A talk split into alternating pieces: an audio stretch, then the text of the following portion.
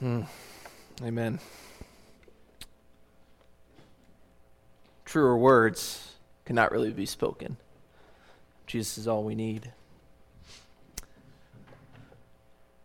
Well, as we're, oh, let me go the right way. There we go. As we uh, continue our series that we started last week, Sent. Stephen shared last week about kind of the groundwork for that message and the groundwork behind that idea that um, we are called to be sent by God on a mission with a purpose, to go someplace, to do something. And a lot of times we ask the question, well, where am I supposed to go? And if you remember, and you were here last week, you remember that he said, well, our where is here. Your where is where you are. There's not a magic formula to being sent. There's not a magic formula to being faithful to God. The faithfulness to God is just about being faithful where you are. It doesn't take going overseas to do a missions trip in some third world country to be faithful to God. It doesn't take going to the inner city to be faithful to God. It takes walking outside your door, greeting your neighbor to be faithful to God. And so we talked about that last week. And so um, as we're continuing, and as I was thinking about when, when Stephen and I were talking about this sermon series and the direction we were going to go and, and what we wanted to kind of convey and, and what some pitfalls might be, uh, my mind immediately went to um, what I probably have the propensity to do most often when I feel God call me to do something uh, make excuses why I can't do that. Or why uh, I could do that, right? But but you know who would be really good at that? This person over here. Um, they've got a gift there. I, I'm not gifted there. I'm gifted over here. So, so God, if you know what's good for you, pick this person because they're really good at that. Or, or I come up with other excuses of, oh, well, you, I'm doing all this other stuff for you, God. I, I'm really busy, right? I, I've got a lot of things I'm doing for you on my plate. Um, I really can't afford to take something else on. And if I do, well, then I probably can't keep doing the things that you've asked me to do already. So it's your choice, God, which you want me to do, this new thing or, or stop doing the stuff you already asked me to do. And uh, I think just as human beings, we're good at making excuses. At least that's what I'm learning as a father of a, of a toddler. He could come up with an excuse for anything. Why he can't do anything. He could literally be bouncing off the wall and five seconds later, it's full of energy, you know, just full, full on, like just exploding with energy. And we ask him to pick up his room, and all of a sudden his legs are really tired, and he can't, he can't walk anymore. Bedtime takes three hours, right? So we put him down to bed, and he comes out of the room, and he's fine. He's like, oh, I'm hungry. I need a drink of water. I'm, i want this or that or th- whatever. We tell him to go back to his room, and all of a sudden he crumbles on the middle of the living room floor. His legs are tired. He can't walk all the way to his bed. But he wasn't tired enough to be sleeping 30 seconds ago. Uh, we're good at making excuses. And I think just like I'm able to see through my son's excuses, God sees through our excuses pretty easily.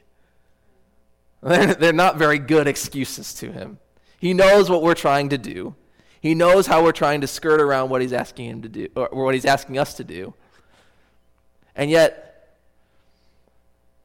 where I'm tempted to get frustrated and yell at my son and tell him to go to bed, or I'm going to take away toys and throw stuff away, and friends can't come over tomorrow, and start making threats, God is gracious and loving and compassionate. Maybe I have a little growth yet to do in my life. Um, a little bit. But there are still questions even when we get that we're supposed to do it here, it's not about where, it's about here, there's still questions of, well, what does that look like, right? Uh, wh- what shape does that take, and, and how is it supposed to be? And um, really, the most basic thing is that being faithful to God will open up so many opportunities you never even expected or saw or envisioned come before you. Uh, we heard that last week, right, as Katie Luma kind of shared a little bit of her heart. Uh, from the challenge that went all the way back to January when Stephen stood before us all and he said, Hey, I bought these, uh, these little journals, little notepads. And what I want you to do is, is jot down a moment. It doesn't have to be a full journal entry, right? Just a moment, a, a blurb of, of where you felt God speaking to you this week. What was He prompting you? How was He shaping you? How was He moving in you? And so she shared, Katie Luma did last week, right, about how she'd been doing that and how God had been speaking to her. And she'd began to see the ways in which God was moving her in a direction of spiritual growth and maturity that she otherwise would not have caught if she wasn't paying attention. See, what she did by writing those things down was she was eliminating an excuse. I, I never heard of God. Oh, I didn't realize that's what you wanted me to do. I didn't realize you wanted me to love this person. Like I knew this person, but that person, well, that's a whole nother whole nother situation. She was eliminating that excuse because there it was, black and white, right in front of her. This is what God wants me to do. It's what He's asked me to do. This is what He's been shaping me to do. These are the relationships that keep coming into my life. These are the people that, for whatever reason, keep coming into my life. Maybe God's doing something there. Maybe He's preparing me in some way for this. Maybe that person who sits next to me at work and every four months asks me some question about God or, or religion or, spirituality. Um, sometimes it's about Christianity, sometimes it's just about other stuff. And I don't think about it because I, I'm not thinking about them asking me questions, and so I don't realize how many times they've been doing this. But over the last two years, they've done it a lot. And they've asked some really huge questions. Maybe God's doing something there. But the excuse is, oh, I, I just didn't catch it. I wasn't paying attention. I didn't realize that's what they wanted me to do, or that's what you wanted me to do, God. And so today I really want to talk about excuses. If we're to be sent, if we're to move forward, if God has a plan and a mission for us, we need to eliminate the excuses in our lives first. The excuses to not do something. See, excuses keep us from realizing all that God has for us. Excuses limit us. They box us in. They keep us where we are. They don't allow us to be sent. Ex- excuses restrain us. They limit us, and therefore they limit God. Because God uses us. God moves through us. God speaks through us. And so when you limit yourself, when you use excuses to limit yourself, you're limiting God and what God wants to do in the lives of those who you impact, the lives of the people who are in your life, and the ripple effects of it from there.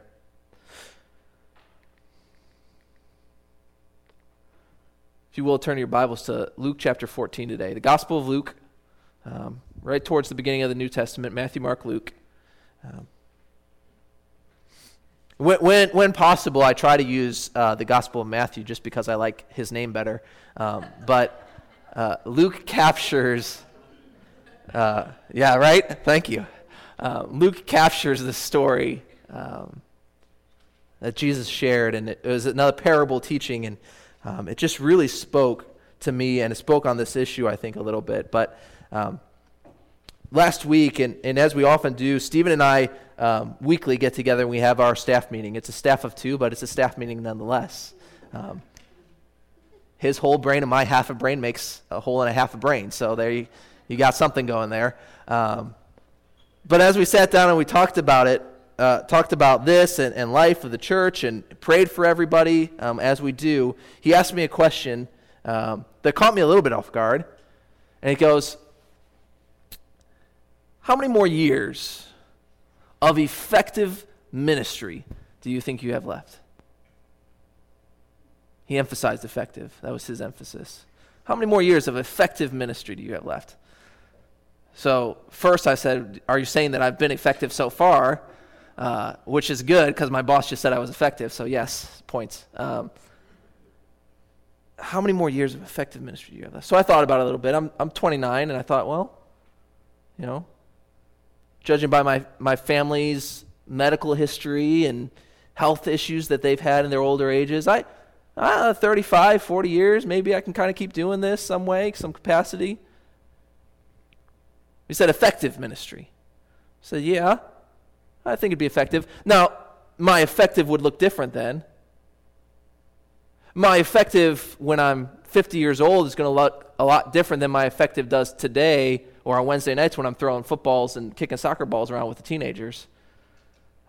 I won't be playing at that level anymore. And, and as it is, I already feel exhausted trying to keep up with 15 year olds, half my age. Um, my effective will probably look different, but I think, I think there'd be some effectiveness to it. Um, you know, I, I know in my own experience, some of the uh, best youth pastors I ever witnessed being connected to district events and stuff like that for our denomination was some who were in their 50s and 60s. Um, amazing youth pastors. They got it.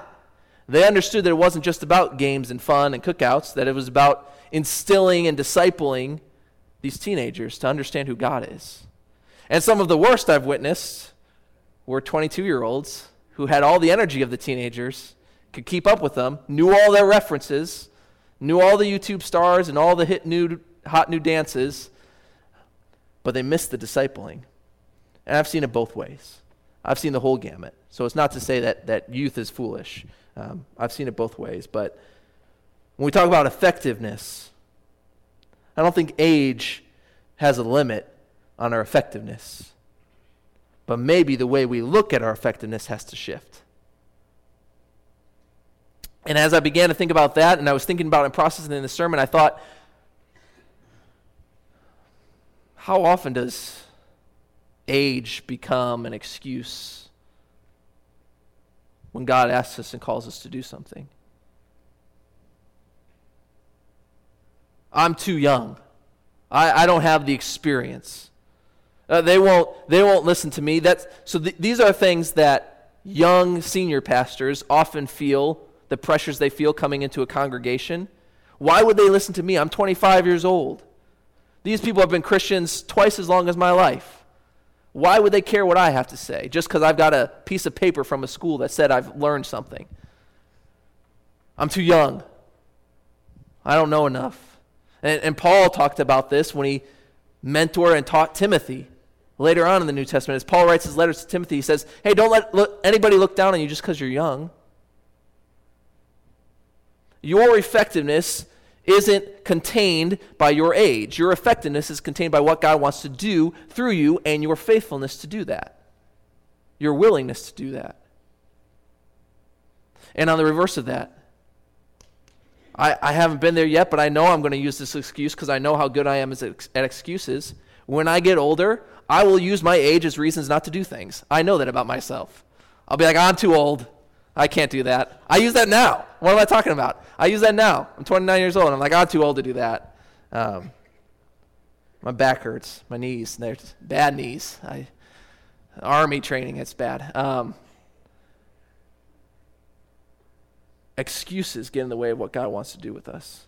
And if you are to be effective, and if you want to succeed and be effective in your life, and in God's mission for you, you have to eliminate those excuses. And sometimes that means looking at things a different way. Sometimes that means changing the paradigms of your life, changing the way you're approaching something, and saying, How can I be faithful to God nonetheless? Maybe I can't do this anymore, which is how I've always been faithful to God. But maybe I can do this. As life changes, our faithfulness shouldn't waver, but maybe the way we display that faithfulness changes. Excuses get in the way of so much, so much of the time. Excuses cause us to miss out on life's great moments because we feel unworthy or ill prepared or just depressed.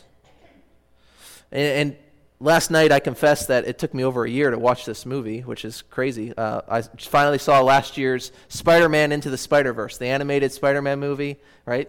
I know you were waiting for my superhero reference, so uh, I had to reference a superhero. Um, I do it once, once in a sermon.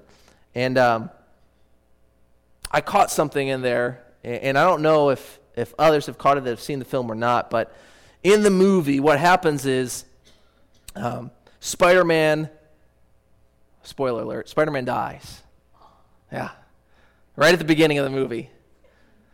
But, uh, but another kid gains the powers to be Spider Man. A new kid, Miles Morales, now has the Spider Man capabilities. He can be Spider Man. And the big bad guy has created this device that creates all these parallel universes. And so all these Spider Men from other parallel universes, sci fi stuff, come into this world, right? To stop the big bad guy. Because what's going to happen is, is everything's going to cease to exist, right? Everything's going to collapse and collide in itself. Way out there sci fi stuff. If you love sci fi, this, you're probably eating this up. If you don't love sci fi like my wife, you probably hate it. Um, and uh, Miles has been Spider Man, or had Spider Man capabilities, for about 24 24 hours. Here's a picture.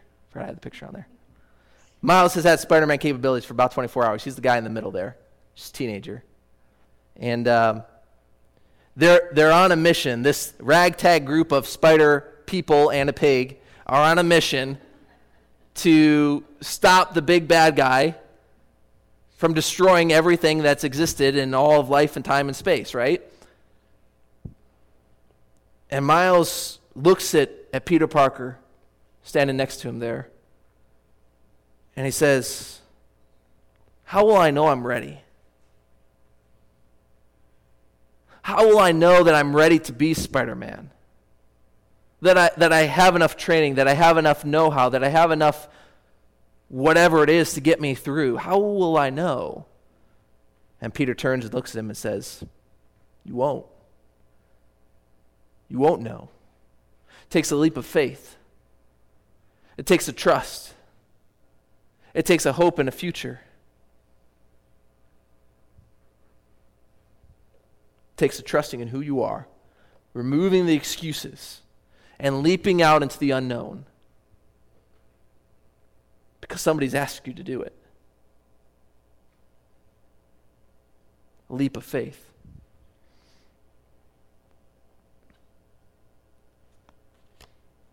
turning our attention to Luke 14. I know you've been sitting there waiting for it. Luke 14, starting in uh, verse 15, and I'm going to read through 24 here, the whole parable of the great banquet. Jesus was dining at a Pharisee's house as he told this story, the teachers of the law, and he uh, used his time at a meal to share about a time at a meal, which is an interesting uh, plot device. So he says this starting in verse 15. When one of those at, the table with him heard this, he said to Jesus, Blessed is the man who will eat at the feast of the kingdom of God. Jesus replied, A certain man was preparing a great banquet and invited many guests. At the time of the banquet, he sent his servant to tell those who had been invited, Come, for everything is now ready. But they all alike began to make excuses. The first said, I have just bought a field, and I must go and see it. Please excuse me. Another said, I have just bought five yoke of oxen, and I'm on my way to try them out. Please excuse me. Still another said, I just got married, so I can't come. The servant came back and reported this to his master. Then the owner of the house became angry and ordered his servant, Go out quickly into the streets and alleys of the town, and bring in the poor, the crippled, the blind, and the lame. Sir, the servant said, what you ordered has been done, but there is still room. Then the master told his servant, Go out to the roads and country lanes and make them come in, so that my house will be full. I tell you, not one of these men who were invited will get a taste of my banquet. I think we learn a couple things from this story. Um, first, uh, of which is, is we see the excuses, right? Uh, three excuses, in fact. Um, the first guy had just bought a field. He needed to go out and survey the land, right? He needed to take care of his investment and go see his and tend to his field. That seems like a reasonable excuse. He said, "Please excuse me." Okay, that's that's reasonable. The other one had just bought some oxen. Likewise, he needed to begin to train his oxen. Uh, once again, an investment You don't just buy oxen and just have them laying around. No, they're supposed to be put to work. So you need to train them, teach them. And then the last was just married. I, I, I just got married. Like, I can't come to your banquet today. Like any other time, sure, but I was just married. So his family obligations were important. And so he turned down the request to come to the banquet. Think about these excuses. None of these excuses are bad, are they? None of those things are bad things to do in and of themselves. Re- removing the fact that they were requested to come to a dinner, and we know that the master is God, right? So that's obviously the right answer because we know we've got the inside look that that's God. So um, removing that from the equation, somebody saying, hey, I just bought a field, I need to go out and tend to it, that's not a bad thing to do. That's a good thing to do. We'd praise that person for it. Good hard work and discipline and dedication. Like I said, taking care of your investments. Likewise with, with oxen. Yeah, absolutely. You know, you, you've invested all of your money into this, you've, you've earned and kept your resources. You need to go take care of your oxen. And of course, family. Uh, we can't neglect the family. Our family, in fact, our family is of utmost importance to God. How's that one for size? God, I know this is important to you. So I can't do this because you've already asked me to do this. And this is more important. Or at least it's what I want it to be more important. But still, there's a tension there where God has asked us to do both. How do I commit to both things? They're not bad excuses. But each one of these people missed the pivotal moment for an encounter with God. They were busy being faithful to God that they missed out on encountering God. They were busy doing on behalf of God that they missed out on being with God.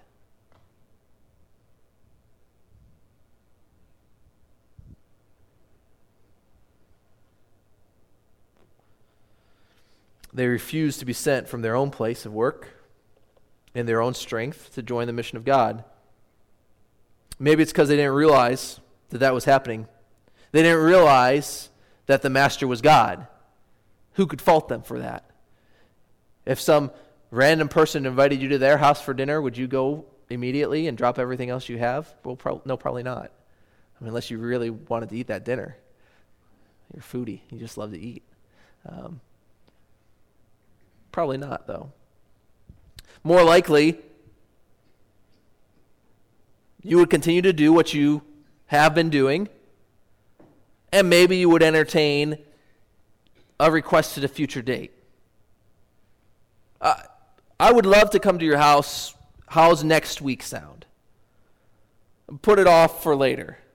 Because I've got some stuff to do right now, and, and this is really important. So uh, I, I know you're important too, so I would love to be a part of your, your banquet. Uh, next time you have one, let me know.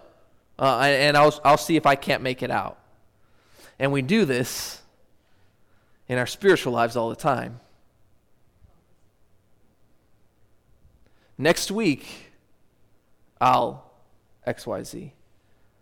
I'll begin to pray more. I'll begin to read my Bible more. And I'll begin to whatever. You fill in the blank. You, you know in your own life what the things are you use excuses for. I know the things I use excuses for to keep me from moving, to keep me from being sent, to keep me from connecting with God.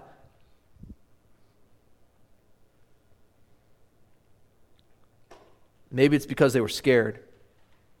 Because they knew that it was God. And they knew that an encounter with God would mean that their life would have to be different that the priorities of their lives would have to be shaped differently. That if they encountered God, much like writing down those moments of God in your journal, if they encountered God and had the words of God and it was very clearly spoken to them that I am supposed to do this and this and this, well, now I've eliminated my excuses. Now I can't back out. I already told them I was free on Friday. Now they invited me to that dinner. I really didn't want to go, but now they know I don't have an excuse. Maybe they were scared. But either way, they missed out and used excuses to cover themselves. Jesus is not indicating that any of these things are bad. Jesus would praise each one for doing these things on a normal circumstance.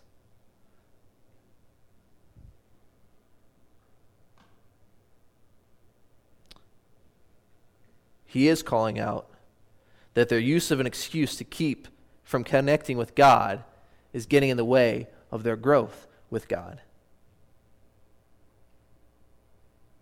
He sees right through the excuse. He knows it's an excuse. He knows it's a way to weasel out and get out of it. And so he calls it out. Says it's not a really good excuse. Life is so busy, though, right? I mean, real world life, not make believe life. Like, your life is busy.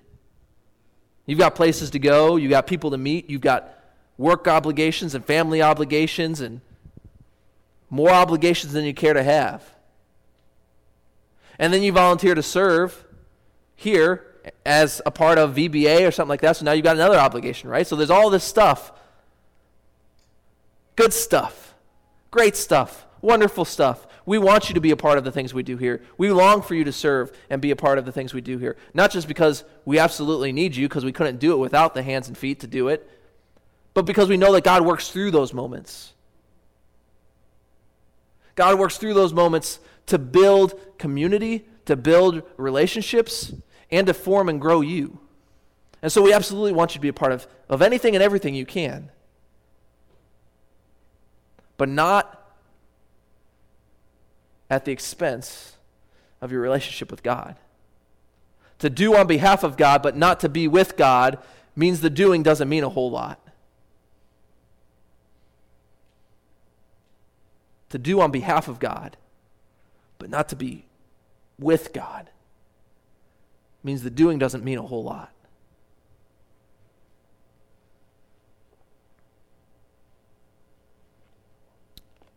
A lot of times, because life's so busy, we realize that that means we have to make sacrifices. And speaking as a, a, parent of two little boys that are only getting older, and I know that their social schedules and calendars are only going to get busier and busier as they get older. It seems like my four year old is way busier than I was as a four year old already. Um, we begin to make cuts somewhere. We've got to cut somewhere. Sacrifices have to be made somewhere. And so I've seen a lot of parents the thing they sacrifice is their own sleep and rest, moments of solitude, moments of quiet, because they're so busy trying to make sure their kids' lives are fulfilled that they forget that they're important too. And so they sacrifice their sleep, go to bed at 1 a.m. and get back up at 5 a.m. because I need to help finish the science project that Billy had to do tomorrow morning. He didn't tell me about it until 9 o'clock last night when he was going to bed, so I stayed up all night to do it for him. Because otherwise, he's going to get a bad grade, and then that's going to reflect poorly on me, and, and then he's going to have bad looks from all of his friends and his teachers because he didn't do the homework on time. So I'm trying to help take care of this. But I've got to get up at work for, for I've got to get up for work tomorrow at 5 a.m. So here I am, 12:30 at night, finishing Billy's science project because it's important. So we sacrifice those things. And we can sacrifice just about anything. But what we sacrifice so often, so many families sacrifice, is their moments of encounter with God. And, right, I'm speaking to the choir today because you guys are all here, so, right? You're like, yeah, that's, that's right. Um, but what we sacrifice when push comes to shove is, is who's the person who's not going to come back at me and be like, well, why weren't you there? Why didn't you come to, to this event? Why didn't you help us in this PTA activity? Why didn't you help us do this or that? I know these people are going to follow up with me, but I could probably just not go to church for a couple weeks. And that'd give me a little time to rest on Sunday morning. And what's God going to say? He's probably not going to say anything to me. And, and if he tries to speak to me, I'll just kind of turn off my little hearing aid there and make excuses.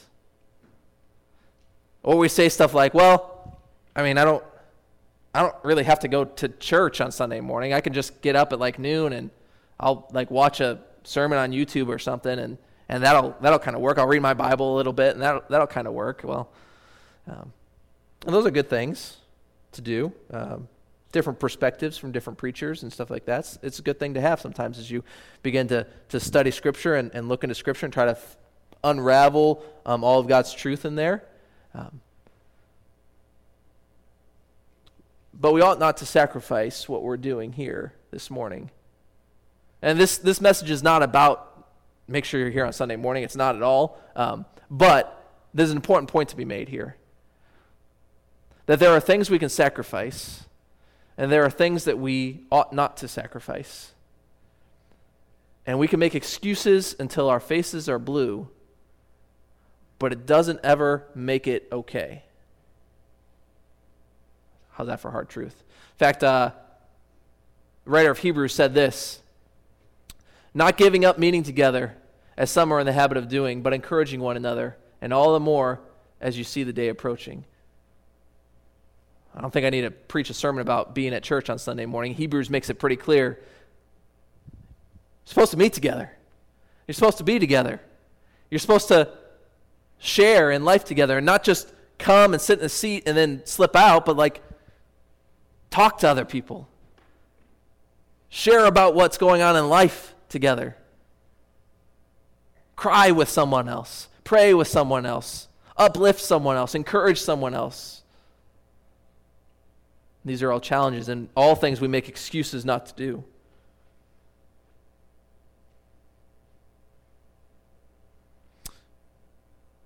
So, like I said, what I'm talking about isn't overall about being at church on Sunday morning, um, but the excuses we use to keep us from growing with God. Excuses get out of it. Uh, there's we have to stop using excuses to get out of things. There are perhaps times where God has been telling you to do something and it's been pretty clear to you and you've decided not to do those things. And you continue to find a good reason not to do it. Right? Once you find one excuse to not do something, it seems like it's easier and easier to find other good excuses not to do something. Um, it's easy to get out of the habits, harder to get in the habits. One of the avenues um, that we use here at Wapak Naz to be the salt, light, and yeast in our communities is what we call our backyard nation parties. And if you're not familiar with the, the backyard nation parties, the concept behind it, like I said, it's, it's our attempt to help resource the congregation to be salt, light, and yeast, excuse me, in our communities. So, as a, as a board and as a staff, we, we've agreed that what we'll do is we'll resource food and games and even promotional invitation flyers to hand out to people in your neighborhood. Somebody says, Hey, I want to throw one of these backyard nation parties. It's like a block party for your neighborhood. But there's a lot of planning and time and effort that goes into throwing a party, right? I know we just threw one yesterday for my, my son. A lot of fun, but a lot of time and effort. And then there's a cost associated with it too. Like when you start thinking, oh, I'm inviting this many people, and it's going to be this many hot dogs and hamburgers, and and so we want to eliminate some of those excuses. And so we've said as a church that we are going to outfit and resource people who want to do this, who feel like God has moved them in this direction and said, I want you to be a kingdom outpost in your community. I want your home to be a place where people look at it and say, I can go there for solitude, for rest, for comfort, for safety. When life falls apart, I know whose door I can knock on. And I know their name now because they threw a party. Right? We don't know our neighbors' names, a lot of us. So this is this is a, a, no agenda other than get to know the names of the people in your community. Get to know their kids' names, their grandkids' names. Get to know what they're passionate about, their interests, the things that they get excited for. Just get connected. And, and to your confession here, um, when we came here to this church, this is one of the things that um, Stephen had mentioned, and he's been talking about it. I don't know how long we've been doing it for several years now. This backyard nation parties in some capacity. Um, they've changed a little bit over time, and they've grown and, and stuff like that. And and so he said, you know, um, I really think it'd be good if if you and Chris and your family hosted one uh, backyard nation event. And I was like, okay. Um, and maybe you'll think this is weird because I'm a pastor and I'm not supposed to be this right this way, right? But I'm rather introverted. I don't like talking to new people. Um, I don't like strangers. Stranger danger. Maybe that was ingrained in me as a kid, and I've just never moved past it. And so it's something I struggle against. And so, man, real quick, it would be easy for me to make excuses to get out of doing something like this. And I think that God ordained in my life uh, an immediate get out of excuse card by giving me my very extroverted wife. I don't have an excuse anymore because there she is. Uh, thanks, honey. But these backyard nation parties and the excuses we use to not do something. You don't have to do this. This, this isn't it for everybody, but maybe it is for some of you. Maybe this is the avenue you use to step out in faithfulness to God. If God hasn't spoken to you about something else, some other direction He wants you to go, some avenue He wants you to approach in your life, in your workplace, in your home, whatever, maybe this is it for you. Um, we would love to talk to you more about that if, if you feel like that might be the case. If you feel like God's prompting you in that way. Uh, we, we hosted one last year. Um, and we actually we had just had my second son oliver was just born and so we knew we were going to kind of be a little bit stretched with with two little boys and just the two of us and so we actually partnered with somebody else in our church kelly eulis um, who only lives a couple blocks from us, and we threw the event together. Um, church resourced us the food and all that stuff, and we just connected with people. And you want to know something really cool that happened as a result of that? As a result of eliminating excuses and stepping out into something that I felt awkward doing and uncomfortable doing, we were invited, me and my family, um, yesterday to the co- or sorry college, to the high school graduation party for one of our neighbors. She's never been connected to this church. They've come a couple times to some youth activities, but never regularly, her and her siblings. Um, we would never have had that connection if not for this event. As a, as a youth pastor, I get invited to my students' graduation parties. It kind of comes with the territory, right? It's the, it's the obligatory, well, you've got to invite him. He's the youth pastor, right? You get bad juju if you don't invite him. Um, and there's kind of sometimes maybe a hope of like, well, all my friends are going to be there, and then this old guy, so maybe hopefully he doesn't really show up. Um, but you don't expect that from somebody who isn't your student. I, and I don't expect, and I, I don't know that this is the case, but I don't expect that she sees me as her youth pastor. I wouldn't expect that she would. I'm her neighbor. I'm somebody who stepped out with my family, not just me, um, stepped out into an awkward situation and built connections, built relationship because we didn't let the excuses limit what God wanted to do in us.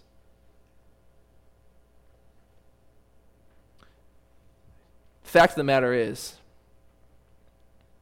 we need to feel the sense that we belong before we believe, just as people. And I'm, I'm not even talking about uh, Christianity specifically, but it applies to Christianity. We need to know that we can be safe somewhere that I can be a part of this, that I can belong here before I really feel a sense I can buy in, before I feel like I can invest in that emotionally or monetarily or physically or whatever, if I can't be a part of it,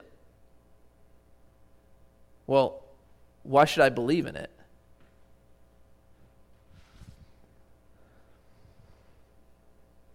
And our excuses keep this from happening so often.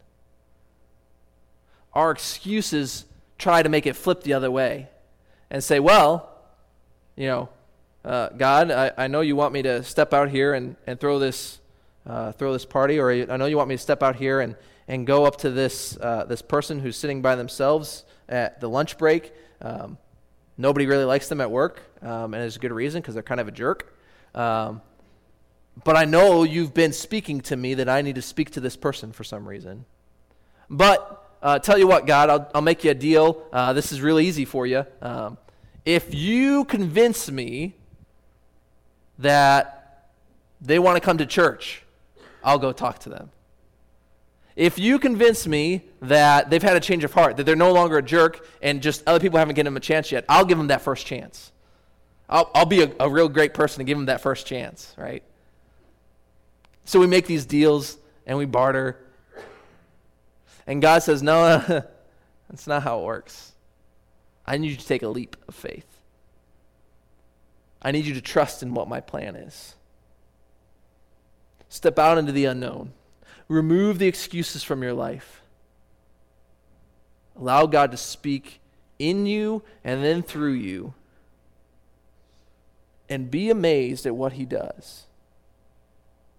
God's been using ordinary people since the beginning of time to do extraordinary things. You might be sitting there saying, I'm not very extraordinary. I don't have a lot of gifts. I don't have a lot of talents. I don't, I'm not that smart. I'm not that articulate. I'm not whatever. Whatever those excuses are in the back of your head, God has been using people just like you and just like me since the beginning of time to change the world. The only person that God used that wasn't ordinary was himself, his son, Jesus Christ. Everybody else was an ordinary person. Doesn't matter how great you think Abraham was, he was an ordinary person. Doesn't matter how great you think Moses was, ordinary dude. Doesn't matter how great you think Paul was, ordinary dude. Doesn't matter how great you think Mary Magdalene was, ordinary lady. God has been using ordinary people to do extraordinary things since the beginning of time when they remove their excuses and they allow themselves to be sent. God wants to send us. We are the ones who limit ourselves. We are the ones who limit God because we refuse to allow Him to work in us the way He needs to work in us.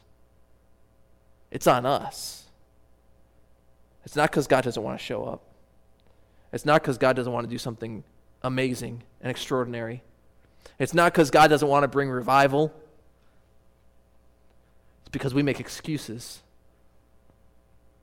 to limit what we feel like we can do, and then we limit God and what He's going to do. One other interesting thing in, in Luke 14 I want to highlight as we're getting close to the end here.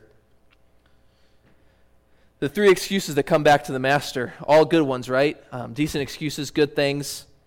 Um, notice the master's response after that he continues to invite others.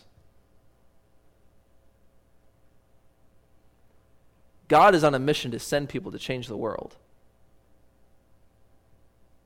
He wants to use you. He wants to use me. And he wants to use him and her and so on and so forth. But when we use excuses to limit God and ourselves, God will find somebody to bless because of their faithfulness.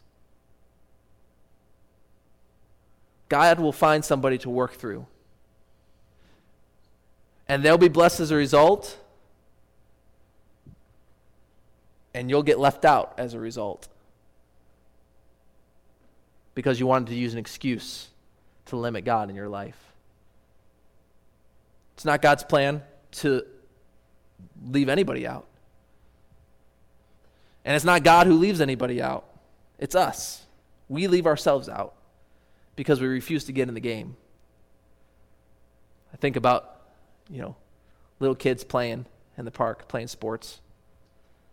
And uh, it probably isn't a surprise because I told you how introverted I am. I was a shy kid too. So if I saw other kids playing a sport, I would want to join in, but it would be very hard for me to get over that social hurdle to jump in there and, and start playing, right? As I stand on the sidelines and I watch the other kids play baseball or soccer or football or whatever they're playing, guess what happens? The game continues. Guess what happens? The other kids continue to have fun. Guess who gets left out? I wasn't left out because they excluded me. I wasn't left out because they said, no, we don't want you to play. I was left out because I used an excuse, a fear of rejection, from allowing myself to step into the game. I was afraid they would reject me, so I just said, Well, I'm not even going to try.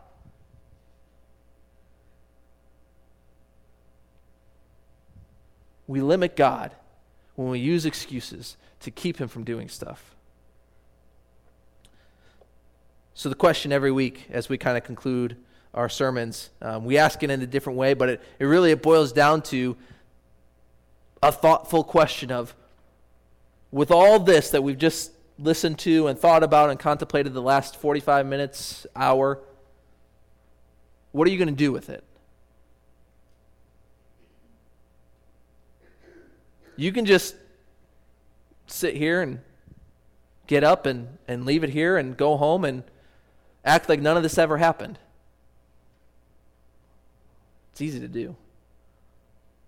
Hundreds of thousands of people do it every Sunday morning, maybe millions. I don't want to speak to everybody's hearts, but I'm just playing the odds a little bit there, if I can do that.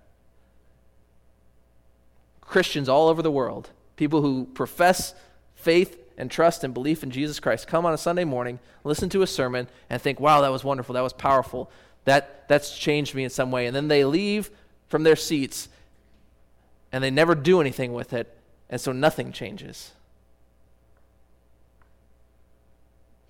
What are you going to do with it? What are you going to do with the prompting that the Lord's placed on your heart today? Maybe for some of you it is that digging deeper, or I'm sorry, the backyard nation. And if you're interested in that, like I said, we would love to talk to you more about it. If a backyard nation party sounds like something that you would either like to do or you're terrified of doing, but you feel like God's asking you to do it anyway,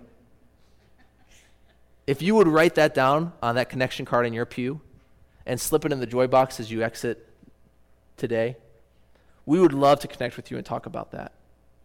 If there's fears, if there's other questions, whatever, um, we would love to have more conversation with you about that, um, especially if the Lord's prompting you to do this. If He's asking you to do it, He'll provide a way for you to do it. Maybe for others of you, the Backyard Nation thing isn't for you, but that's fine. Um, if there's something that God has asked you to do, continually asked you to do, and you continue to find excuses not to do it, Now's your chance to step out and do it. Make the break right here, right now. Say, no more excuses. I'm going to do that. Whatever it was. And if you want people to pray for you, to encourage you, or you need help in doing that, once again, that's what we're here for too. So same thing, you can fill that out on the connection card, drop it in the in the joy box if you so feel led. Like I I know that God's asking me to to step out and do this, but I don't know what it looks like. I don't know, know how we make that happen. Um, we can brainstorm and talk about it. You, me, Stephen, um, have a conversation, pray about it, seek the Lord, work together so that you're not working through all this by yourself. And God will appear. God has pressed you to move in any way, Today is the day. Now is the time to take the leap of faith. You won't know that you're ready. You probably won't feel adequately equipped. But if God is asking you to do it, you are ready for the task. So it's time to step out and trust Him. Will you stand as we pray this morning? New gracious Heavenly Father, I thank you for your word and the, the challenge that it speaks to my heart and my life. God, it's so easy to become complacent. in my spiritual journey. And it's so easy to do a, a lot of good things, a lot of spiritual things, a lot of things that, that I know you've called and asked me to do, and then to make excuses to not do something else that you've asked me to do. Father God, I, I just pray and I ask that you help us to live with our priorities in check, with the order of our life in order, so that you can do mighty things through us. God, help us to remove the excuses. May those not get in the way of what you want to do. But may we live boldly, trusting that you are who you say you are and that you want to do extraordinary things through us. And who knows? Huh. Maybe Wapakoneta and the surrounding areas could face a revival the likes this country has never seen before because of the faithfulness of your people to what it is you have to do, what it is you're asking us to do. Father God, we love you, and we ask this all in your Son's holy and powerful name. Amen. Amen. Just a reminder there is no uh, encounter tonight or digging deeper on Wednesday, uh, but we hope to see you Thursday at the District Center for Stephen's ordination service. And then pizza with the pastors is in the fellowship hall right after this. Go in his peace this morning, the grace and love of Jesus Christ, our Lord and Savior.